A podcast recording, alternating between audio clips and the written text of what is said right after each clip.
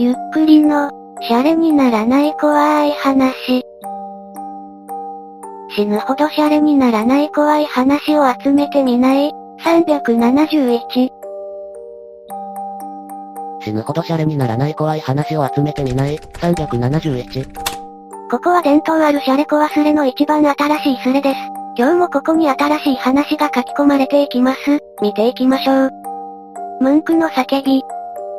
Y が中学の頃公園で彼女とイチャイチャしてたんや。そしたら遠くの方から変な顔の人が近づいてきた。ムンクの叫びみたいな顔のやつ。俺はビビって彼女を背中の後ろにやりつつ様子を伺ってたんやけど、冷静になって思い出したんや。彼女おらんわ。全部妄想でした。後ろ見るとムンクがおったムンクは妄想じゃなかったようです。怖。記憶。いや、具体的に話すと彼女欲しいなとか思ってて、彼女おったら今頃イチャイチャしとんのやろうなって考えてた。しかしなぜかいつの間に想像が現実に入れ替わってた。Y はその時全く違和感を感じてなかったんや。でも遠くからムンクの叫びみたいな顔のやつ。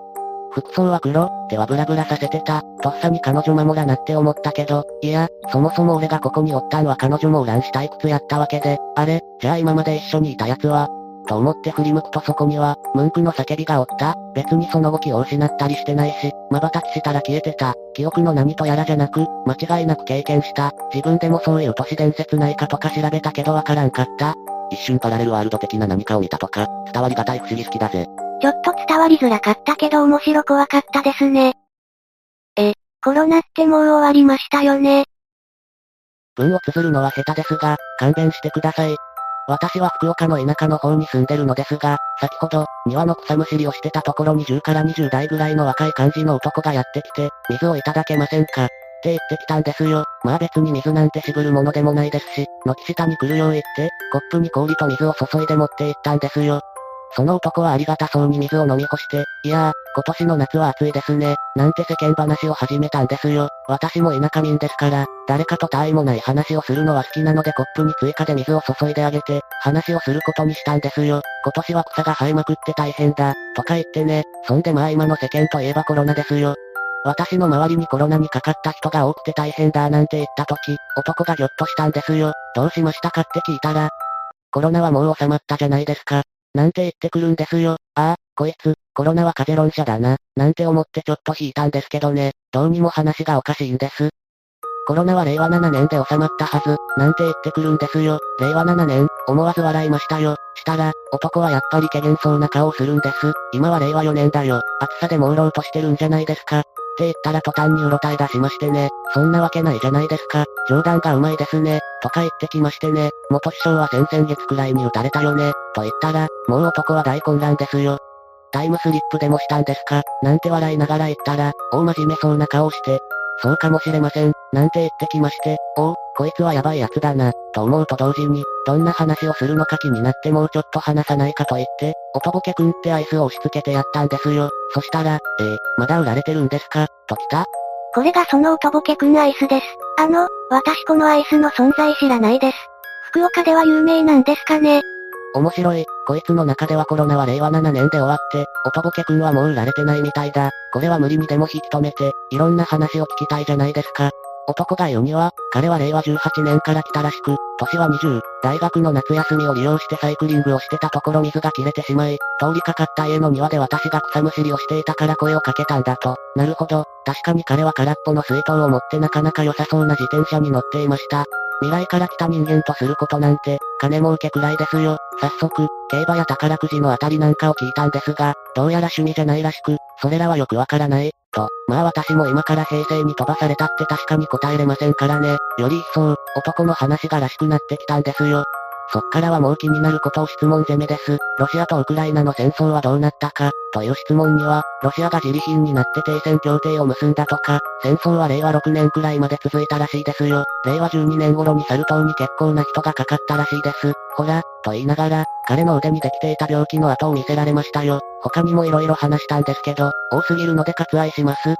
タイムスリップの原因は自分でもわからないと言ってました。もしかすると叱るべき機関とかに連絡するべきなのかもしれませんが、私も彼もそんな機関知りませんしね。とりあえず自宅に行ってみると言って、帰っていきましたよ。タイムトラベラーのふりをした狂人なのか、はたまた本当にタイムスリップしてきたのか、私にはわかりませんね。ここで話は終わっています。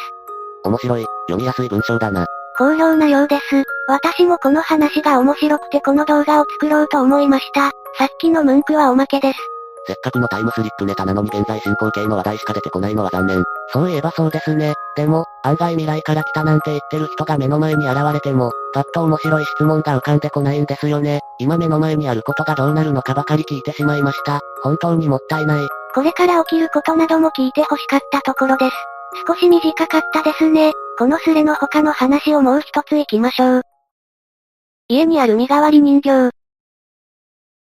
実害ないしあんまり怖くないかも。ただ個人的にはめちゃくちゃ怖いっていうか、不気味というか、怯えてる話です。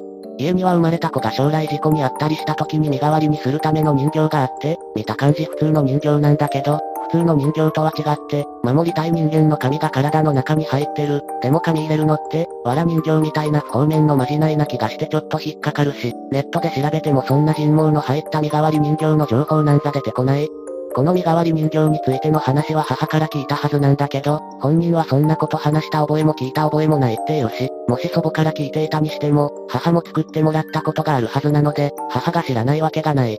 というか、母の身代わり人形は実家に置いてある。まだ小さかった頃の私を、あの人形は夜になると目の色が変わるんだよ。なんて言ってから買うのに使った人形だし、でもしつこく聞いても知らないっていうので、本当に知らないか覚えてないんだと思う。ちなみに身代わり人形を送ってくれたらしい曽祖母は私が5歳くらいの時に他界しているので、どこで作ったものかも知らない。本当に髪の毛が入っているのか、というかそもそも私の身代わり人形がどれなのかさえもわからない。守ってくれてるんならどうでもいいか、と思ってどれが私の身代わり人形なのか聞かなかった過去の自分が憎い気分だ。わら人形みたいに、人形が欠けたら人間に怪我が返ってきたりしないだろうか。